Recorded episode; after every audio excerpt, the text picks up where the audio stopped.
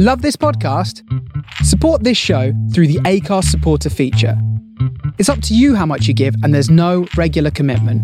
Just hit the link in the show description to support now. Ready to pop the question? The jewelers at BlueNile.com have got sparkle down to a science with beautiful lab grown diamonds worthy of your most brilliant moments. Their lab grown diamonds are independently graded and guaranteed identical to natural diamonds, and they're ready to ship to your door. Go to Bluenile.com and use promo code LISTEN to get $50 off your purchase of $500 or more. That's code LISTEN at Bluenile.com for $50 off. Bluenile.com code LISTEN. Mom deserves the best, and there's no better place to shop for Mother's Day than Whole Foods Market. They're your destination for unbeatable savings, from premium gifts to show-stopping flowers and irresistible desserts. Start by saving 33% with Prime on all body care and candles. Then get a 15-stem bunch of tulips for just $9.99 each with Prime. Round out Mom's menu with festive rosé, irresistible berry chantilly cake, and more special treats. Come celebrate Mother's Day at Whole Foods Market. Hi, I'm Daniel, founder of Pretty Litter. Did you know cats tend to hide symptoms of sickness and pain? I learned this the hard way after losing my cat, Gingy. So I created Pretty Litter, a health monitoring litter that helps detect early signs of illness by changing colors, saving you money and potentially your cat's life. Pretty Litter is veterinarian developed, and it's the easiest way to keep tabs on your fur baby's health right at home. Go to prettylitter.com and use code ACAST for 20% off your first order and a free cat toy. Terms and conditions apply. See site for details. Hello, I'm Mayhem. Hello, I'm Chaos. And, our happiness is egg shaped. Happiness is egg shaped and love's a circle with no end. No, I was talking about this last night and he said happiness is egg shaped. Babe, um, happiness is egg shaped. Happiness is egg shaped and love's a circle with no end. Ladies and gentlemen, welcome to the Happiness Is podcast with me, your host, Bruce Aitchison from Happiness is Egg Shaped. And today we're going a little bit off piste. Uh, we have a magnificent lady of sport, and she really is of sport. She's one of those annoying people that is good at lots of things and gets to go and watch and talk. So I'm under a bit of pressure because today I get to interview a pro, a proper presenter, a proper quiz master, question poser. I'm looking forward to this. Been all over, very well respected, and lots of exciting things to talk about coming this summer, but a fabulous journey to talk about as well. Uh, very, very prestigious position coming up, and also still on a high after the mighty St Johnstone claiming their second trophy of the season. Ladies and gentlemen, please welcome to the stage the one and the only Miss Eilidh Barbour. Hello.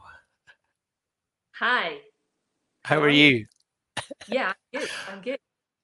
And you have just come back from being overseas, which at the moment feels like a completely different world. Talk us through your last few days. Yeah, um, it was an absolute mission of form filling out to get there and to get back. But I've just been out in Spain at the uh, Scotland national team Euro 2020 warm up camp um, to do some media with them ahead of the tournament, which was um, which was it was good, it was great, but honestly, it's not easy. Nothing's easy these days. and getting to spend time in a holding camp is it is it interesting to see the relationships and the way they're preparing? I mean, Scotland have not been in a situation like this for a long time. So, what feeling did you get leaving there? It's really hard because they are socially distancing as well. They can only, well, the minute they're off a training pitch, they are following the same rules as us. So, they're not interacting the way that you would normally expect. Um, we didn't film training that day. We were there to film a whole bunch of green screen stuff, a couple of sit down interviews, um, and yeah, they're kept very much in small groups, and they're you know they were at there were I think five different stations within within this whole setup that we were in. So there was one player at each station at a time. They were all kept very apart, and so yeah, it's, you don't get that same feel. But obviously, when you sit down and speak to them, and we we did our our interviews, you know, you can tell the excitement levels are through the roof, and they can't wait to get started. Um, we're speaking ahead of the first warm up game they've got tonight against the Netherlands. So yeah, sure they are all, they're all absolutely buzzing right now. Um, over in they're now in Portugal for the game tonight. So so yeah, be, I'm really looking forward to it. Can't wait to watch them tonight and see see what Steve Clarke puts out. And Scotland in the past have been the opposition for other teams warming up. This is a this is a different situation, and and you're saying they're having to socially distance, but they've never prepared for a tournament like this before. So some of them don't really know any different, do they?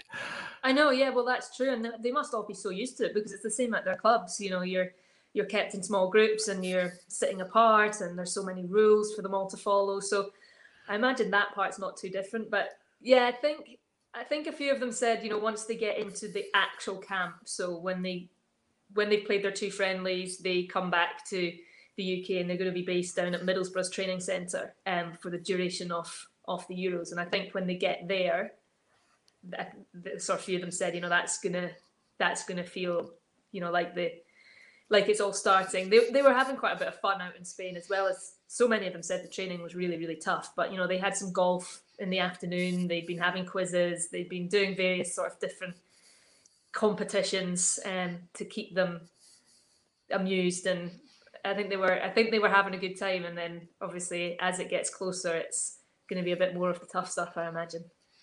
You've been in and around the squad and, and professional sport, but football especially, and you've been through the journey of them qualifying. When they sit down in front of you, do they relax their shoulders because they're with Eilidh, or how's that relationship?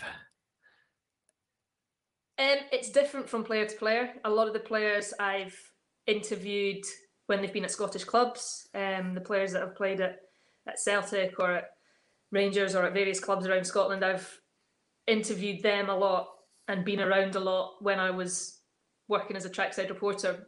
Um, a lot of the other players I've never met before, um, Che Adams, Lyndon Dykes, players like that I've I've never spoken to, so they don't know who I am really. I I don't think so. Yeah, it depends. You know, the minute you, they're all a really good bunch of guys. The minute you sit down with them, they, you know, you can have a laugh and a and a chat, and and they're a pretty relaxed bunch. So, yeah, it just varies from player to player. Um, but yeah, the ones I know, it's it's good to catch up with them again because I don't see them so much when when they're playing in the Premier League. Do you feel like a player because you you you just said you've been trackside at Scottish club games, but now you've been called up for international duty, and you're about to go to a major tournament. Is that how it feels? Do you still do you think you get a similar buzz to player? I would say it's. I wouldn't imagine it's a similar buzz to what they get, but definitely it's a, it's a different buzz to yeah like you know doing i'm not doing a different job but i'm in a different environment and um the czech republic game coming up i mean i just can't wait i absolutely can't wait and i wouldn't necessarily feel that about every single game i do if that makes sense. Yep. But this is this is massive. This is scotland in a major tournament and um it's something that when I think back to where I was the last time Scotland played in a major tournament, I was at school with ambitions of perhaps one day working in the media. And okay, it's taken 23 years, but you know, in those 23 years, like where I am now is yeah, it's pretty pinch yourself stuff to be honest. Where were you when John Collins scored against Brazil? I was in my house. I uh, had come back from school. It took me 45, 50 minutes or something on a bus to get back from school. And I actually missed I missed the whole build up. I missed the anthems. I missed the opening goal because it took so long to get back from school. It was a really early kickoff. Yeah. And I watched it in the house, yeah. Because I, I was waiting for an exam at uni. that's that's where we were. And the people who didn't have an exam were enjoying the build up and were getting prepared for it. And some of us were not enjoying the build up. Let's just put it like that. But yeah, that's how weird is it that so many have never experienced that, never seen Scott, and are going to be able to watch it on TV, and that'll still create a buzz, a hope. But they're not going to get the you know news this morning. Please don't travel unless you've got a ticket. There's a little bit of sadness around that, isn't there? Oh, definitely. I mean, um, talking of, of, people who've not seen Scotland in a major championship, one of the interviews I had out in Spain was with David Turnbull, and he's in the squad. Wasn't even born the last time Scotland were in a major championship. So there's players that have experienced it, and even some of the guys who would have been two, three, four years old when Scotland were there, they don't remember it. So all they've grown up with is is failing to qualify, really. So um, yeah, but also speaking to them, and we've seen it in you know whether it's Rangers living, lifting the trophy, whether it was St Johnstone winning two cups, whether it was Livingston getting to a cup final, you know, none of these big moments have been witnessed by the fans, and and it it does leave a hole. It leaves a massive hole. So the fact that we're getting fans in is definitely positive, but it's just yeah, it's just a shame that we can't have full stadiums and have everything in the build up to that. When you look back at the pictures in France and the kilts walking through the streets and just all the fun that was had out there. It's yeah, it's a shame we're not going to see that down in down in London. We'll see it a bit, but you know, not to see it in the same extent will be a real shame.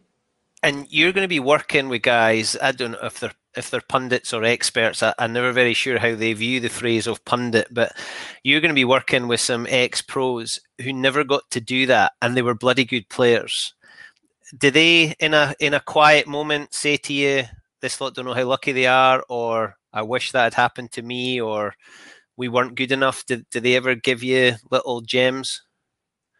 I mean, I think they, I think the players know how lucky they are because already, because the vast majority of them have never seen it happen before. So they know it's not something that comes around very often. But you know, working the night that we qualified, I was in the studio with Darren Fletcher and James McFadden, who are two of the greatest Scotland generation. You know, absolute, just superb football players, never turned down an opportunity to represent their country, um, and neither of them showed in any way any bitterness, any jealousy. It was they were just so happy and so delighted to see a Scotland team back at the Euros. Like, I mean, I, I think they jumped higher than me in that studio picture. that you know, that picture is one of the moments of the qualification. It's an absolute belter. I think for a while it was your profile picture, wasn't it? Yeah, yeah, it was. It was brilliant, and yeah, they were just they're two of the most positive people when it comes to talking about the national team as well. I love working with them because they know how difficult it is at international level, and the team over the years has had a lot of stick. They got a lot of stick in the teams that they were in, and um, even Steve Clarke's early days. You know, we didn't. I think it was four games, four defeats under Steve Clarke initially, and there were big criticisms towards how he was setting the team up, and you know, and look what he's gone on to achieve. And and those two would never, you know, they're very they're very realistic in, in how difficult international football is, and they're very positive about what Scotland are or were on the brink of achieving back then, and, and the squad that we have, and and uh, and the coaching team that, that they have, and you know they've they've gone on to do something incredibly special. So so yeah, no, it's um, it's been great. It was absolutely brilliant being with those two that night that we played Serbia. It was yeah, brilliant. One one of the reasons I was desperate to speak to you is you are to me you just look like you're a supporter who is very very lucky and i know you've you've quoted a couple of almost stats there i think you know that not because it's your job but because you're passionate about it Would, and that comes across when you speak to people and when you present and when you're in it you can see how much you love it. Do you realize that? Yeah you have you have to love it because it is for me it's the greatest job in the world and because i love it because it's a passion. But it's not it's not always like an easy it's not always easy. I mean i've given up i give up every weekend pretty much of the year. You know, I might get a couple off over the summer, but when you take all the football, major tournaments, golf into account, I don't have many weekends left. Um, and there's a lot of travel. There's a lot of being cold. There's a lot of standing around. There's a lot of a lot of the time you're not doing a lot. You're just waiting. Um, and and all of that, it, you know, like I say, all of that doesn't matter to me because I love it so much. But if you didn't, all of that could be really uh, uh, like you wouldn't enjoy it. You wouldn't enjoy it. So yeah, you have to love it, and um, I'm just lucky that I do get to work now, on something. We're, we're, we're going to get to one of the stories that I'm desperate to get to, but one of the things I want to ask before I get there is why did you want to work in media and be involved in sport in that way and not be the person performing? Because I was rubbish. That's not true. that is not true. And you know that's not true. I was not good enough. No, nowhere close to being good enough to have played any sport at any level. Um, I love playing so many different sports, but I am pretty average at best at all of them. But you must you must have made that decision early because the story we're going to get onto, you made a a pretty big career decision very young. Yeah, You're, uh, and wanting to wanting to be in the media. Yeah, yeah. I, I think as well. Growing up, I grew up in Dunkeld, and there weren't sports teams, so I didn't have I didn't really have any other. I didn't really know that there were national training camps for young girls, or that there were you know leagues and clubs. And I played in an under 13s team in Perth. Um, but you know we didn't have sports teams, so that and also there weren't women's sport wasn't really covered. We didn't see a lot of it, so that sort of didn't seem like an option. It didn't seem like an, a thing that that you could aspire to be. But the media side of it, and I think this is the story you're getting to. I remember being whatever age and watching Grandstand and Hazel Irvine coming on and presenting for the first time. And that was then something I could relate to, someone I could relate to, a Scottish female on national television talking about sports. And I thought, right, well, you can't be a sports person as a woman, or, you know, I don't have any teams around me. So I want to do what she does. I want to talk about it instead. So you saw Hazel Irvine, and this is my favourite story about. Well, that's not true. This is one of my favourite stories about Eilidh Barbour. You saw Hazel Irvine, and what did you do next? I, wrote her a letter and asked her, "How do I get your job?" Basically. no, after. Uh, and that is what I want to get to because you thought this is a podcast, but we need a confession because no one's seen Hazel Irvine for years, Eilidh Barbour. she was playing the snooker. No, I know. When she came back, I was I, I, was delighted to see her, but I was also a bit gutted because I've loved giving you a hard time for Hazel disappearing. So you're, I'm so glad that she's back safe, and I created the hashtag Hazel's back after after Eilidh Barbour making sure that she was erased for a while. yeah, no, she she was back for the snooker. So, so you sent her a letter and said, "I would like to do your job." And what response did you get? I got a letter back um, with yeah the advice that you know to to try and uh, do some work experience, to work in university radio and stuff like that. Yeah, the kind of thing that that I would probably send to anybody else who asked me for it. So um, no, it was great though to get a response from her. And then um, I remember the first time I worked with her was actually at the snooker, and um, and it was great. Yeah, you know, got to work with my hero, so big moment.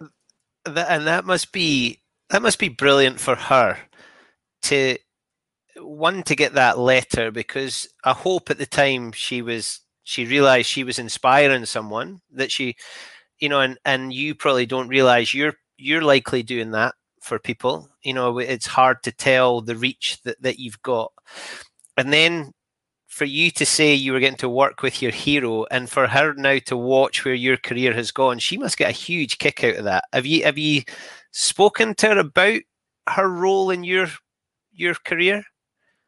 Yeah, she. I, I told her I wrote to her. Um, so she obviously didn't remember because it was probably about 15 years later that I said to her that I actually wrote her a letter. But and I imagine she got a lot of letters from people. So um, we have had a chat, and uh, obviously when I did the golf, took over the golf, um, her last event, I worked up not alongside her, but I worked and sat in the studio and learned from her, and she was amazing, um, passing on all her little tips and knowledge, and um, because she's one of the most knowledgeable broadcasters, sports broadcasters around, if not the most. Her depth of knowledge is incredible, and she's you know you when you work in these things, you you work out little systems that kind of work for you, make it easier in a way, or you know help you remember things. So she passed on a few of of the things that have worked for her over the years, and and all that's invaluable. And yeah, it was it's been amazing to learn from her as well. So what what is that? Is it oh you need to watch her because she's a bit prickly? Uh, make sure you compliment him and that gets him on the good side. Is it to do with actual personalities or is it to do with technique and response and how how does it work? How does the feedback go?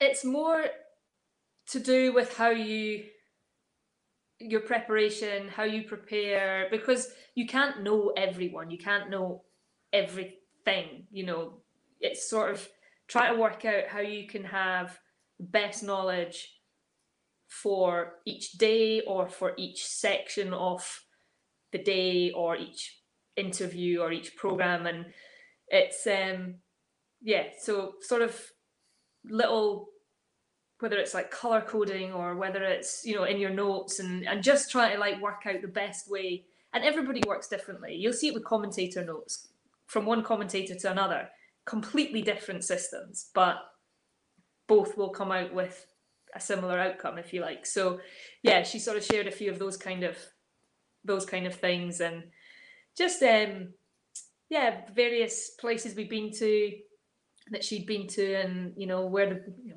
comes down to where the best place to get a cup of coffee or something might be. You know, little things like that. I love it. I think that's uh, the BBC need to have a fly on the wall with the two of you. next time there's they both here together, they need to do something with the two of you together. I think that would be absolutely gold. Where there's lots of skills that you need for the job you do, but one of the one of the qualities that you must have is confidence. Where did your confidence come from to work in the media in a in a very exposing environment in a challenging environment where did your confidence come from? I have no idea. And a lot of the time i think when i look back a lot of the time i didn't feel there was a lot of confidence there. Um i think it was more a determination. I wanted i wanted to do this job. I wanted to continue progressing. And you kind of just had to get used to putting yourself out of your comfort zone a little bit. And um, I think as long as I knew my I knew my stuff, as long as I knew I knew the subject and I I knew I felt I knew what I was talking about. I felt like there that I was okay. Um, and I think confidence is just built over time. It's more about being comfortable and to get comfortable you have to to do something a few times. Um, if I think back or look back on early days in studio or early interviews, like uh, there's nothing, you know, it's not there. And even still now, when you do something, still now moments where I'll put myself out of my comfort zone, and you have to kind of fake that you feel comfortable, if you know what I mean. Um, which I think you probably get better at as as you get a bit more experienced as well. But but yeah, I don't. I it's a strange one. I mean, I was never a I was never somebody who was particularly you know I, I wouldn't get up and sing a song in front of a room full of people when I was young. You know, I just think I just tried not to think about it too much and just keep going. Sort of look at the, towards what I wanted my end goal to be.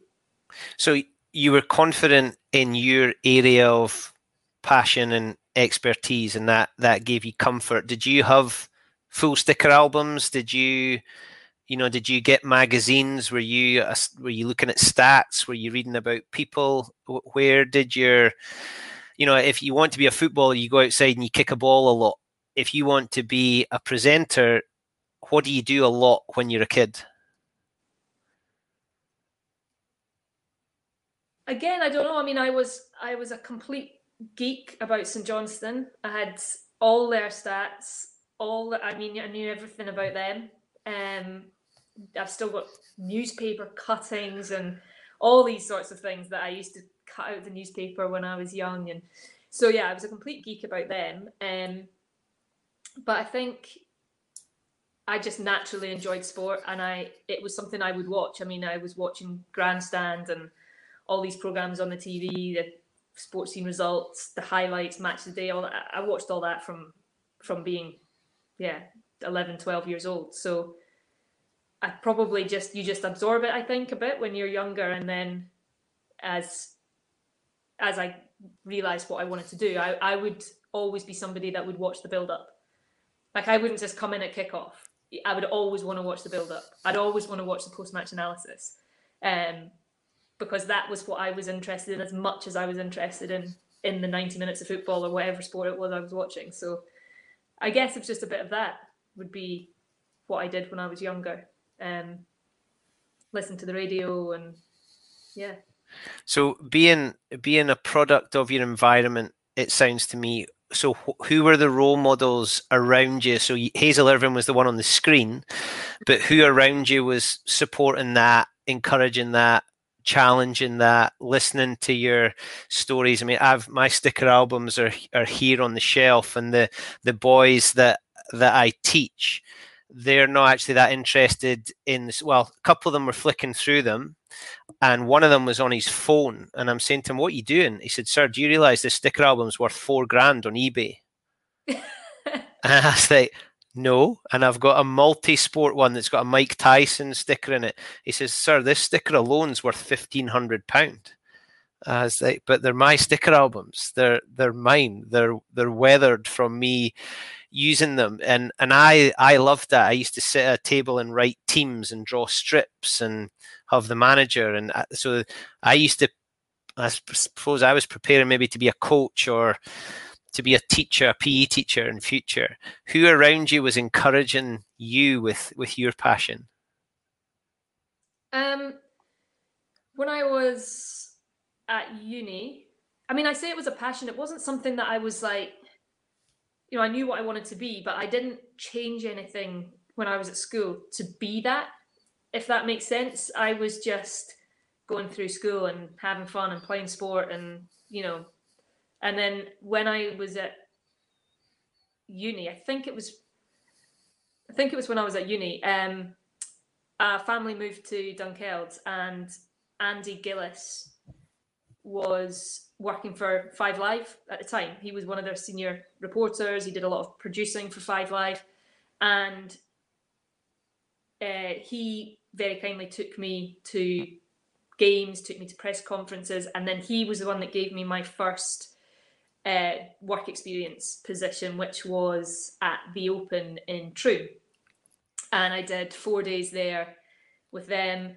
I mean, I was watching people taking sandwiches to the guys out on the course. I was, you know, I wasn't broadcasting, but I was meeting people and, and being around it and trying to learn.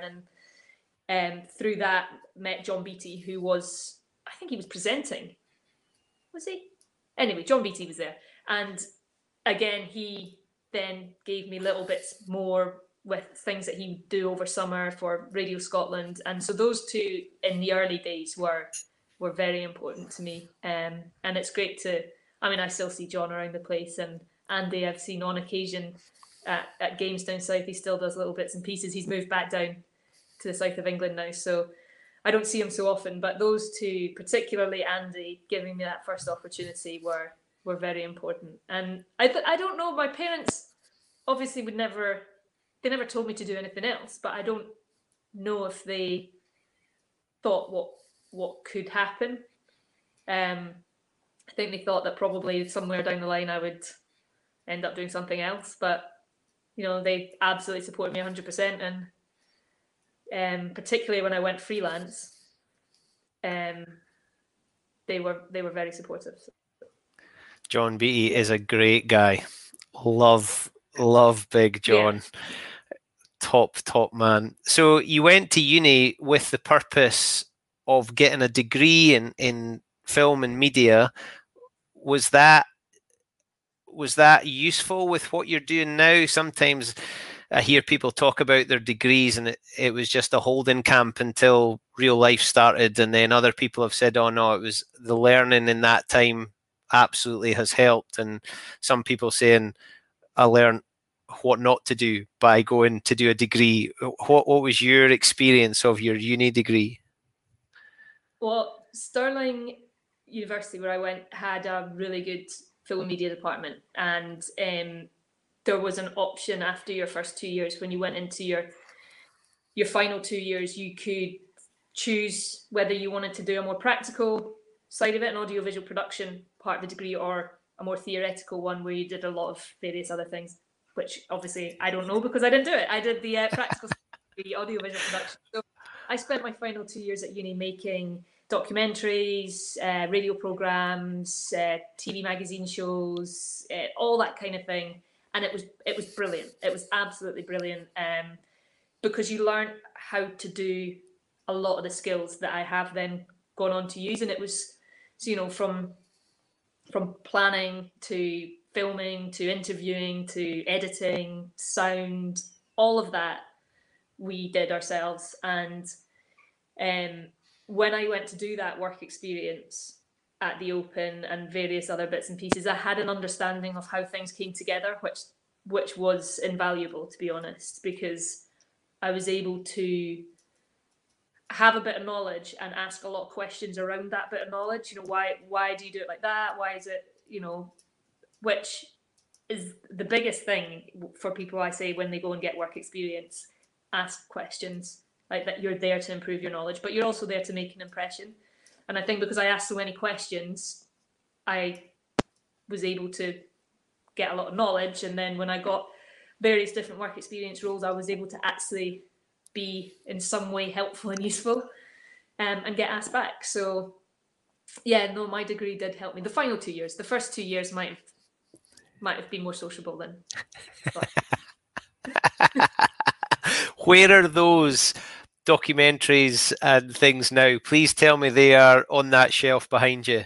No, I mean they might be somewhere at home because it was back in the day of like video and stuff. We didn't just have a yeah have a um an MP4 of it or whatever it's whatever like format you would use. But yeah, so I don't have I don't have them. I think there might be one at home. I need to see if I can find it because the uh, we did a documentary that was that I just loved. I'd love to watch it again actually because I think in my head it was amazing. But when I think yeah. I probably watch it back and go, oh my goodness, look at those edits. uh, I've, I've, spoken to a couple of people about things like that, and I, I heard Dave Alred talking about his work with Jonny Wilkinson, and when he thinks back to it, he says it was terrible. But what he was doing was the best at that time with the knowledge he had and the experience he had, and that was the best job he could do. But now he's you know he would do it differently those experiences that you had were crucial in shaping where you got to just now but there's there's a huge element of luck in in sport and in media is there is there one moment where you can see where that gave you your in there was a lot of luck it was luck that andy gillis moved to tiny little dunkeld in in perthshire from from england um that was luck. There was, uh, there was so much luck along the way. Um, it, luck that I met John Beattie, that I went freelance at the time I went freelance, that positions became available when they became available. Um, I my first job um, was with STV at Scotsport. Um, but when they took me on, there was it was in the final year of the contract, and they write, we can give you a job for this season, but that's it. But BBC Alba started up the following season covering football, so that was luck. um, and I was able to get in there, and I learned so much there, um, because you did a little bit of everything at BBC Alba. Um, it was a really small team we had, so yeah, you know that as well was luck. So little things like that have happened all the way through my career, and um, and I think, like you say, for everybody, there is an element of luck and timing, and you know things that happen along the way but you you were prepared for those lucky moments that come along. So Katie Aitchison, nine years old, writes Eilidh Barbour a letter and says, "I want." How would you like to look five years younger? In a clinical study, people that had volume added with Juvederm Voluma XC in the cheeks perceived themselves as looking five years younger at six months after treatment. Look younger, feel like you. Add volume for lift and contour in the cheeks with Juvederm Voluma XC. Reverse signs of aging by adding volume to smooth laugh lines with Juvederm Vollure XC. For important safety information and to find a licensed specialist, visit juvederm.com. That's J U V E D E R M.com. Not for people with severe allergic reactions, allergies to lidocaine, or the proteins used in Juvederm. Common side effects include injection site redness, swelling, pain, tenderness, firmness, lumps, bumps, bruising, discoloration, or itching. There's a risk of unintentional injection into a blood vessel, which can cause vision abnormalities, blindness, stroke, temporary scabs, or scarring. Talk to a licensed specialist to find out if it's right for you. Mom deserves the best, and there's no better place to shop for Mother's Day than Whole Foods Market. They're your destination for unbeatable savings, from premium gifts to show-stopping flowers and irresistible desserts. Start by saving 33% with Prime on all body care and candles. Then get a 15-stem bunch of tulips for just $9.99 each with Prime. Round out Mom's menu with festive rosé, irresistible berry chantilly cake, and more special treats. Come celebrate Mother's Day at Whole Foods Market. To do what you do. How do you respond to that now? Knowing what you know now, how would you respond to, to that letter? Um, I would say that it, if you're passionate about it, if it's 100% what you want to do, then work hard, meet people, learn skills, uh, try and decide exactly what what you want your path to look like. I had no idea. That was another thing. I never set out in this to be in front of a camera. I had no idea what I wanted to do. So do a bit of everything. Take every opportunity that you might get. Ask questions. Um, be inquisitive. Be helpful. Be confident. Show your passion. Show your knowledge at every opportunity you get because it's now way more difficult than when I started trying to get into it. It's become now a a massive um, ma- like, there's a massive passion to do it. And i just look at i didn't have many options of where i went to uni to do film and media and sport. There was stirling and then there was a broadcast journalist degree i think at napier. And those were the only two in, in scotland really that were around when i was going to uni. Now every university does it. You know there are thousands of people graduating every single year trying to get the very few jobs that there are available. So yeah, take every single opportunity and and just don't let the knocks throw you off track. And uh, which is amazing advice, and you should be standing up in front of crowds of kids to to tell them that, not just about film and media, just about any career they're going to take. At what point have you sat down opposite somebody and almost pinched yourself, thinking, like, was it was it? I know you, Peter Alliss was was a huge uh, role model for you and a hero for you. You're about to go and work with Gary Lineker, who, you know, when I was a kid, scored for England in the 86 World Cup and then went to play for Barcelona. And when I went on holiday to Spain, I got a Lineker Barcelona shirt. like those moments for me and, and doing things like this, I've I've sat down and I've thought, I can't believe I'm getting to speak to these people. Has there been many of those moments for you? Oh, loads. Um, a lot of the time, it's it, you sort of. It's funny. Like I, I think when I work with people and you, you see them a lot, and then you go somewhere where the public are and the, the public go crazy for this person you sort of forget you oh yeah they're an absolute legend like you know it's just terrible you know i mean i love working with ali mccoist i mean growing up as a scotland fan you know it was and then watching question of sport you know coisty being on the telly and now you get to hang out with him and you know chat football to him it's uh, you know he's somebody that's and he's because he's just such good fun as well you know that that's somebody who i love i love um, I sort of think to myself, my, you know, I think when my mum gets excited as well, you all know that it's somebody big. So she's like, oh, you're working with Ali. Yeah. so, yeah, Alan McCoist is a good one. But there's so many people that, you know, you interview or, you know, you work alongside and you think, oh my goodness, they were, you know, they're absolute legends. You know, I mean, I, Thierry Henry did the, the Euros four years ago and Vincent Kompany did some stuff as well. And, you know, Thierry Henry for me was, was eh, still is one of the best players in the Premier League. So right, come on, spill the beans. Is he that cool? He's probably a little bit cooler and also a little bit more charming. Is he? Because he just seems like if if you had to have a stereotypical handsome French footballer, he is it. He is just an absolute dream. He is, uh, yeah, all those things. yeah, that, that, so that's why. Um, uh, and there's there's the bit that we see and and this is something I quite often say to kids and my oldest daughter likes to sing and dance and act and, and perform. But when you see the movie or the YouTube video or you're seeing the very tip of the iceberg there's you know there's so much has gone into what is going to be an amazing summer of sport for you to you know it's I hate sounding like an old man, but it'll be gone in a flash, you know, but enjoy it while it's there and you've worked hard for it and all.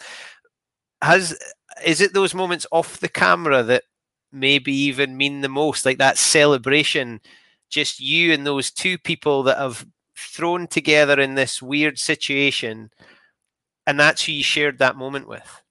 Yeah, definitely, definitely. It's um, I mean, you there's so much that happens off camera, like you say, and when I look back at the last major tournament I did, which was the Women's World Cup in France, I don't remember the games. I don't really remember the studio. I remember the stadiums, and I remember you know, there was one that was unbearably hot. It was about 40, 40 something degrees, and we were trying to do this game. And I remember things like that, but I remember the train journeys. I remember the the bus trips. I remember traveling, you know, with the people I was with and the, the fun we had and the laughs we had. And, you know, that is a lot of the time what you do remember. Um, which might seem strange, but you are put together, like you say, in that group. And in a major tournament, you're in that group for three, four, five weeks, whatever it might be. And and uh, yeah, you have a lot of fun in that time, and um, you get to know people in a different way, a lot, a lot of different ways. So yeah, the uh, and when you celebrate the big moments, you always remember we are in certain big moments, and I remember, yeah, I always remember where I was with two absolute legends in a studio in London. Celebrating qualified. You mentioned it. Coisty tells the story that he was at Wembley doing the England game when that happened, and then off camera, I think the COVID guidelines went out the window because everybody wanted Scotland to win it, and, and they had a big celebration. The you you you didn't really take me up on it at the beginning, but the more I hear, if I was to speak to a player, there's a lot of them don't remember the games. They remember the changing room. They remember the bus trip, the hotel, the nonsense. You're telling a lot of stories that are very similar to a player, and you you get to perform on on your stage. The the people around you, do you feel do you feel like a team? If if Eilidh does well, that's good for us and you know you're helping them to do well yeah you are a big team um everything has to has to work together um everybody has to has to be on their game all the time you know i suppose in that in that regard it is a little bit like like being a player you know you, you um you can't substitute in ours so You know, someone's having a bad game, go get through it.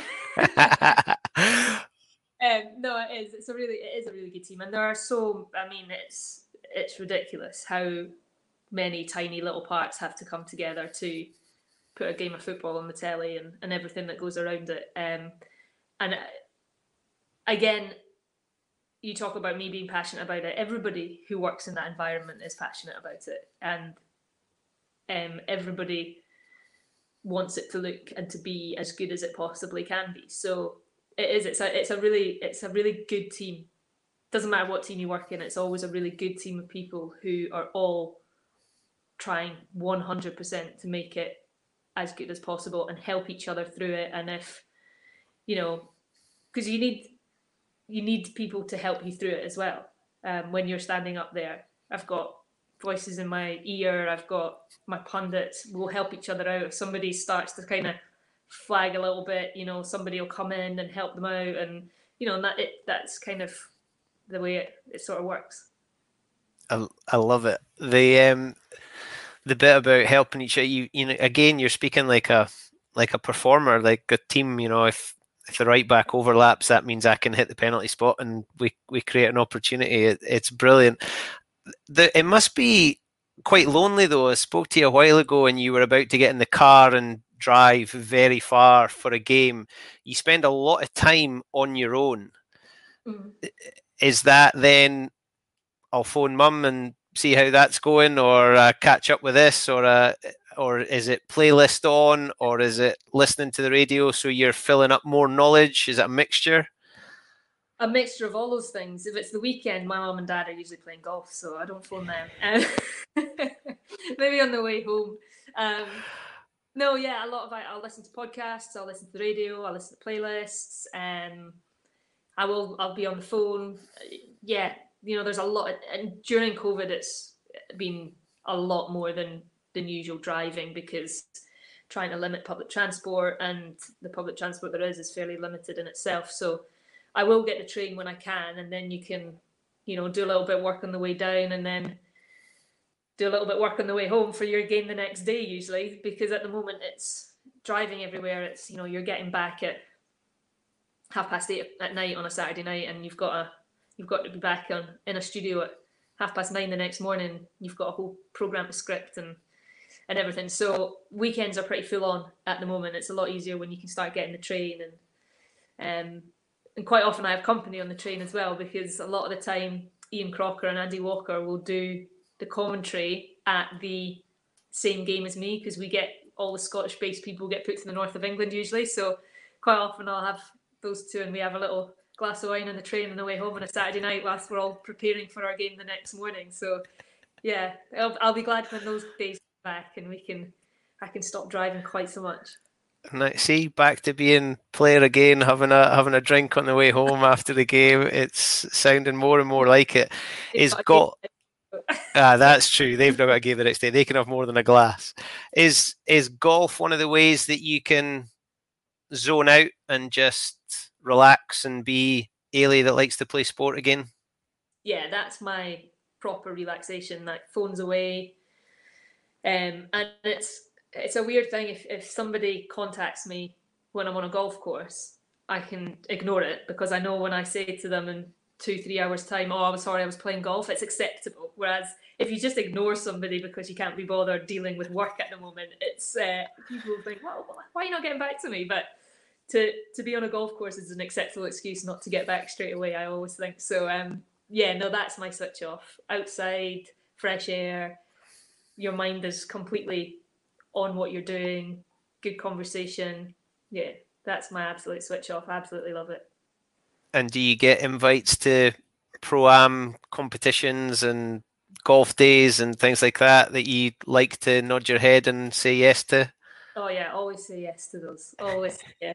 Um, yeah, no, it's a shame again last year with with everything going on. The the proams, the proams didn't happen. So hopefully there'll be another there'll be a few this year that maybe we can we can do. But um, yeah, no, they're brilliant. I played in a brilliant one actually last summer in Castle Stuart, Royal Dornoch, and Nairn, were the three courses over three days, um, which was one of the sort of few events that that went ahead. Uh, probably because I think at the time up there they were in level one or level zero or whatever it was up in the north, so they were able to to put something on, and um, and it was absolutely brilliant. So yeah, I always say yes to those lovely little invites that might come along. Can Hazel Irvine play golf? Yeah, very well apparently. I've never played her, but yeah, she's a golfer. Who uh, who who are the other female amateur golfers? I know Eve Muirhead likes to swing a club. Jenny Falconer's quite often on Instagram posting pictures of rounds of golf and playing in with Greg Laidlaw and various others. Who who else is worth it? Yeah, um, so yeah, Eve's very good. She always wins at Pitlochry. My mum's a member at Pitlochry, and Eve's always winning the uh, the ladies open up at Pitlochry. Um, so she's very good. Jenny's very good. Uh, Ebony Rainford Brent, the cricketer, she's a good yeah. golfer. Rachel Brown Finnis, the former England oh, goalkeeper, okay. I played with her. She's a good golfer as well. Clare Balding plays a bit. Of course. Um, yeah, no, there's a fair there's a fair few. I'm probably missing people out. Shelley Kerr, she's a good golfer. Oh, is she? Yeah. So yeah, there's a there's a, a fair bunch of us now playing, which is which is good. How how long before you write a book in the way Clare Balding's written some books? Are we are we going to see an Eilidh Barbour series? No, I don't think so. Not yet. I have to find something to write about first. Surely that wee girl from Dunkeld uh, has got has got a story to tell. Bill McLaren tells a story that when he would be organising events outside his house and he would sit on the wall and commentate. But his pals are the ones that were actually doing it. Are there are there moments of Eilidh interviewing her pals on the walk home from playing sport or on the bus? No no i don't think so. Like i say i never really i never really changed it because i didn't know what i wanted to do really, I, I knew I wanted to work in sport and talk about it. But in terms of what I wanted my role in the media to look like, I was never really sure. I started off behind the scenes editing, putting together highlights packages and things like that, and it just sort of all evolved. So, um, yeah, I wasn't really somebody that that did all that, uh, which is a shame because I know some of my commentator friends who've all done that kind of thing. They've still got their tapes, refuse to let anyone hear them. they'll they'll be unearthed at some point. Now, one of the bit, another bit that intrigues me about you, you disappeared to South Korea. Yeah.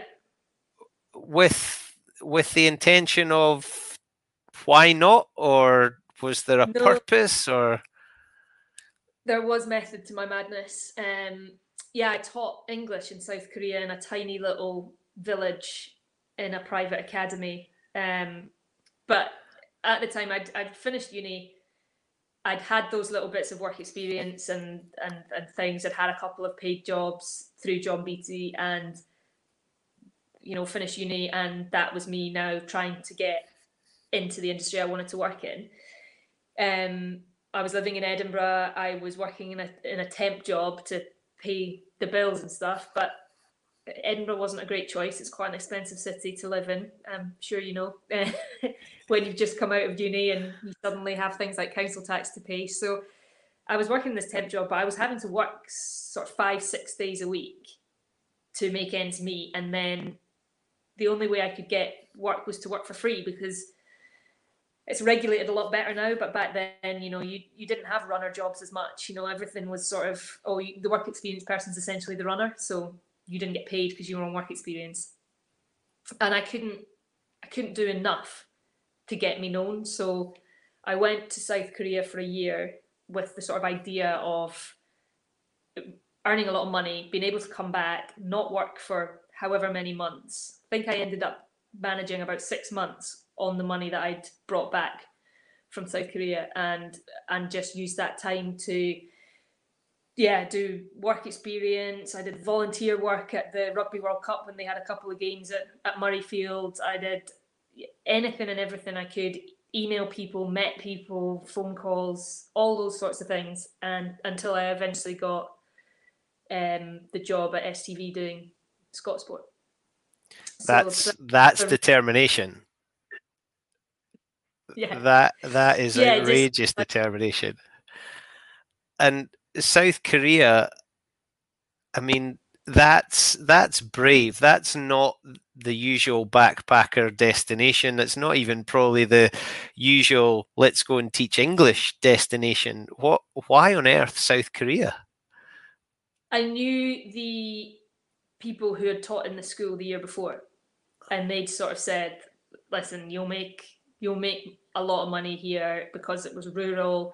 So you had your kids classes. We taught every morning. I taught in a uh, in South Korea's largest nuclear power plant. To, to uh, teaching the, uh, the head guys. So you were you were teaching the South Korean Homer Simpson what button to press in English if the instructions came in English. No, it was even better than that. Teaching the South Korean Monty Monty Burns, isn't it? The guy that runs the plant. Yeah, I taught the uh, I taught the, the, the manager, the general manager of Reactor Five and Six, and his two deputies, um, uh, because they were getting a massive review undertaking of the plant, which happens. I don't know how often, but it, it all happens in English. So they wanted some English teachers to come in for a couple hours every morning and and teach not so much teach it's more to make them comfortable with speaking english um, because they could even mr kim who was in his 60s i think had a, a grasp of english which is incredible when you think you know living in the uk so few of us have much of a grasp of any language as i remembered when i was in spain at the weekend Dos cerveza, por favor. That's about it. so, South South Korea. Do you think any of those people have watched the golf and seen Alien or and thought, "Hang on"? I know. I have no idea. I'm still in touch with one of the English teachers that worked in the school, a girl called Sai, who um, now lives in Canada. So we're Instagram friends. So um, she'll have an idea of what I'm doing, I'm sure, from Instagram. But whether she's seen any of it, I have no idea. I tried to catch up with her when we were when I was in Canada for the for the Women's World Cup six, seven years ago, whenever it was. Um, but unfortunately, we didn't go anywhere near where she was. So was yeah, it's it's it's a hell of a big place, Canada, isn't it? Yeah. so all all of these events that you've been to, FA Cup, but the well, I don't know. The pinnacle for me would be the Olympics. How how was your Olympic experience?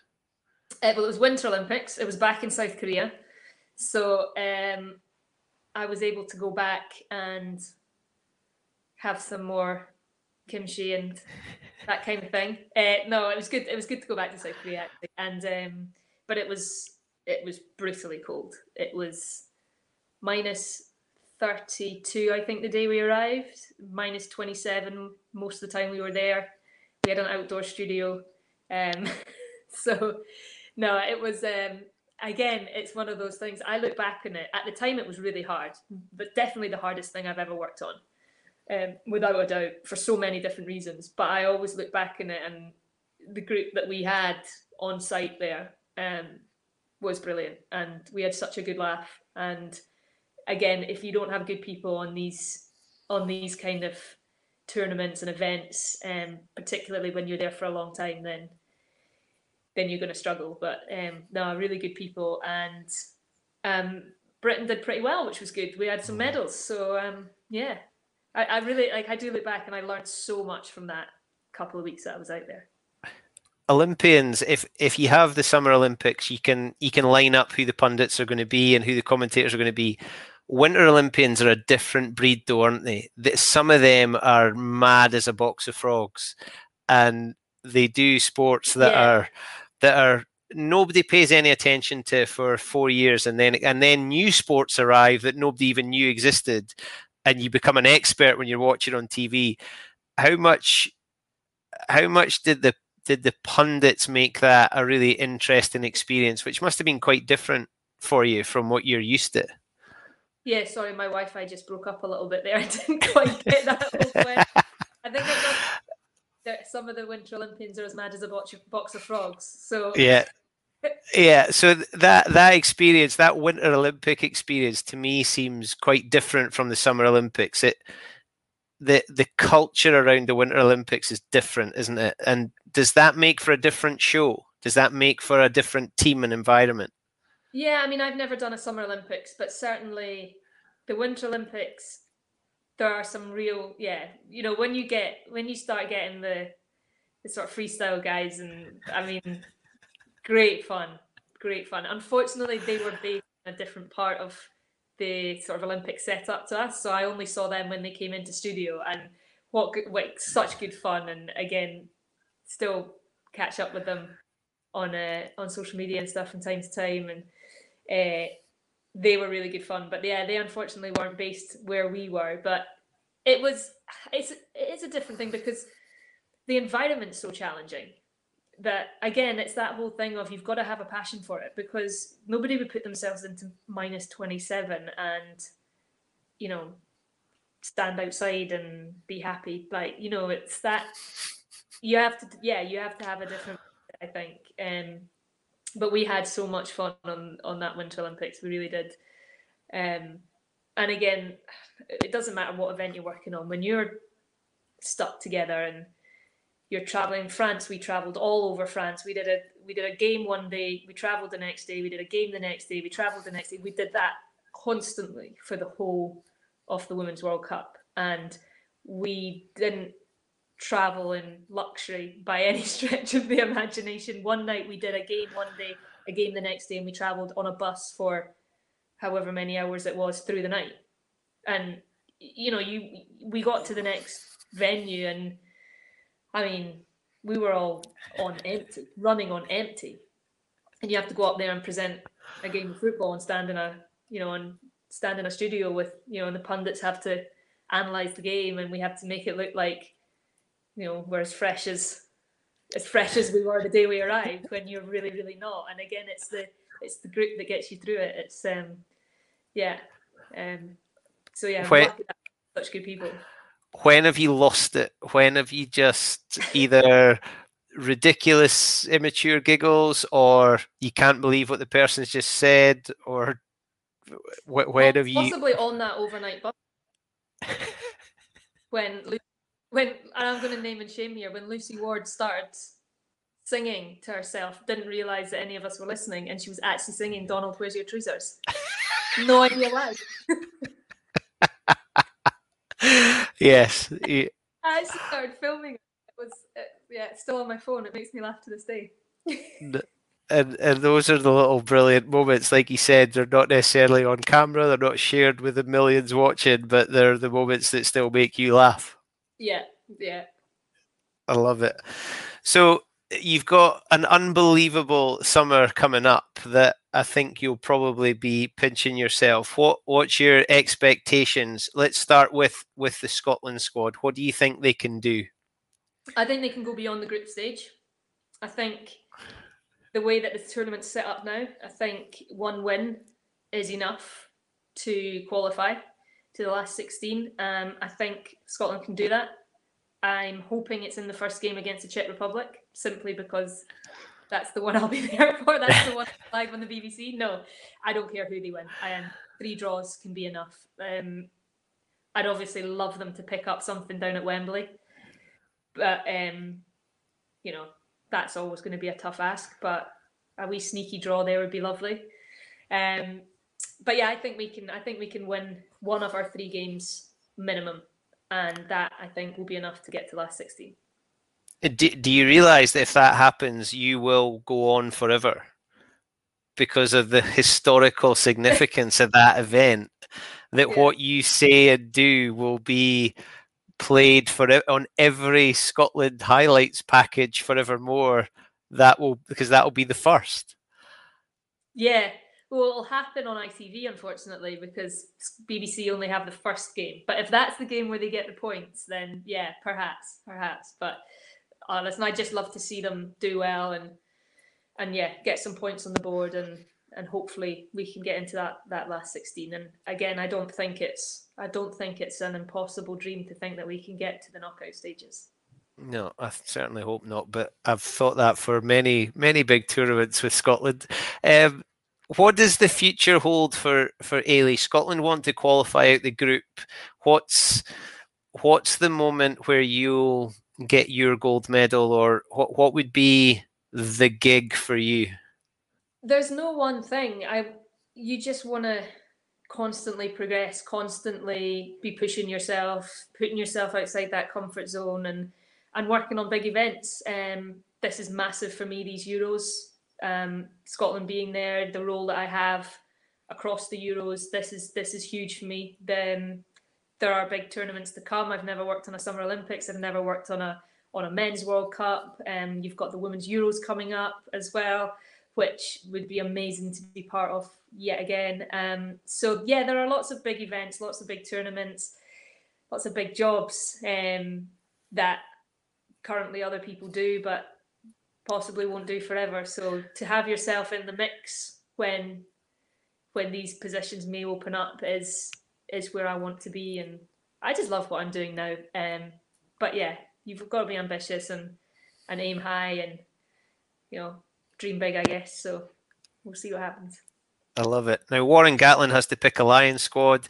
Steve Clarke has to pick a a Scotland squad. You're sitting with Shelley Kerr, who's had to pick squads over a, a decent period of time for for Scotland how does the conversation go? Are you are you watching your phone, waiting for the phone call about the Euros, or is your agent in negotiation about the next big gig? How how does it work for somebody in your role? Yeah, I don't sit and wait for things. I think my agent does a lot of work behind the scenes and constantly puts my name forward for things. And for me, it's just about making sure that everything I do is progressing me and that I'm always developing and that yeah you it's difficult through the season the way contracts work and and the way um, sports can move from one channel to the other and all these various different things that can happen throughout the season and you know you ultimately have to you have to look after your your sort of season if you like um, because you need to make decisions that will give you security for the next two or three years. A summer tournament's amazing, but it's three weeks out of four years essentially. So it's difficult to balance everything, which is why I have somebody who can sort of deal with a lot of that and help me out and you know make decisions that may mean that you do something for four years but you miss out on a summer tournament or it may be that you decide mm. you work for this one because the summer tournament's going to come up and that's what you really want to do but you know, so there's a lot of balancing and there's a lot of trying to.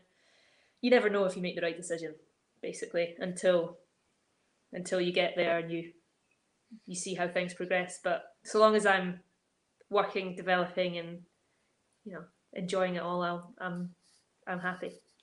Okay, I love it. Now I've got two things left, and this one, the the phone call comes for Strictly Come Dancing. What do you say? Get me on it. yes, I love it. I love it. Brilliant. That's exactly the answer I wanted. I think that would be gold, absolute gold. and last, and, and thank you for your time. I really appreciate it. Um, I always enjoy speaking to you when we when we met through the Doddie Weir Foundation stuff, and uh, it's always been great. So thank you so much for giving up your time. But we asked the guests at the end to finish the sentence, and I'm I'm intrigued as to where this one is going. Although I think I might have a little idea. So hmm. for you, Eilidh, happiness is. Right now, it's lying on a beach in the sun with a pina colada in my hand. okay, I'm lying. That was nowhere near. what was yours? I, I thought it was going to be something to do with a golf course or it was going to be something to do with Scotland qualification. So uh, you completely foxed me there. Happiness is on the beach of Pina Colada. I love it. Eilidh Barbour, thank you so, so much and all the best. Have a great summer. Brilliant to see you. Thank you. See you soon. See you soon. I love speaking to Eilidh. Uh, and so many things that we hear from so many of the guests about being passionate, following your dreams, looking after the people around you, being ambitious. And I think she said at the end about dreaming big, and she certainly did with that letter to Hazel Irvine. Desperate to speak to Hazel Irvine and ask what she thinks about Eilidh. Pretty sure she'd be nice about it because let's face it, she is a tremendous lady and she is going to go for the stars. And I think there will be gold medals coming her way very, very soon. Thank you very much for listening. You can catch us on Spotify, Acast, and Apple. You can also watch on Facebook and YouTube. Please subscribe, tell your friends, leave a review if you've enjoyed it. Leave some comments or future guests if you think you've got a great idea and you think they would maybe say yes to spending an hour blethering away to me. Thank you very much for being here. I love it. My name is Bruce Aitchison, and my happiness is egg shaped. Speak to you all again soon. Hello, I'm Mayhem. Hello, I'm Chaos. And, our happiness is egg shaped. Happiness is egg shaped and love's a circle with no end. I was talking about how this last night and he said happiness is egg shaped. Hey, um, happiness is egg shaped. Happiness is egg shaped and love's a circle with no end.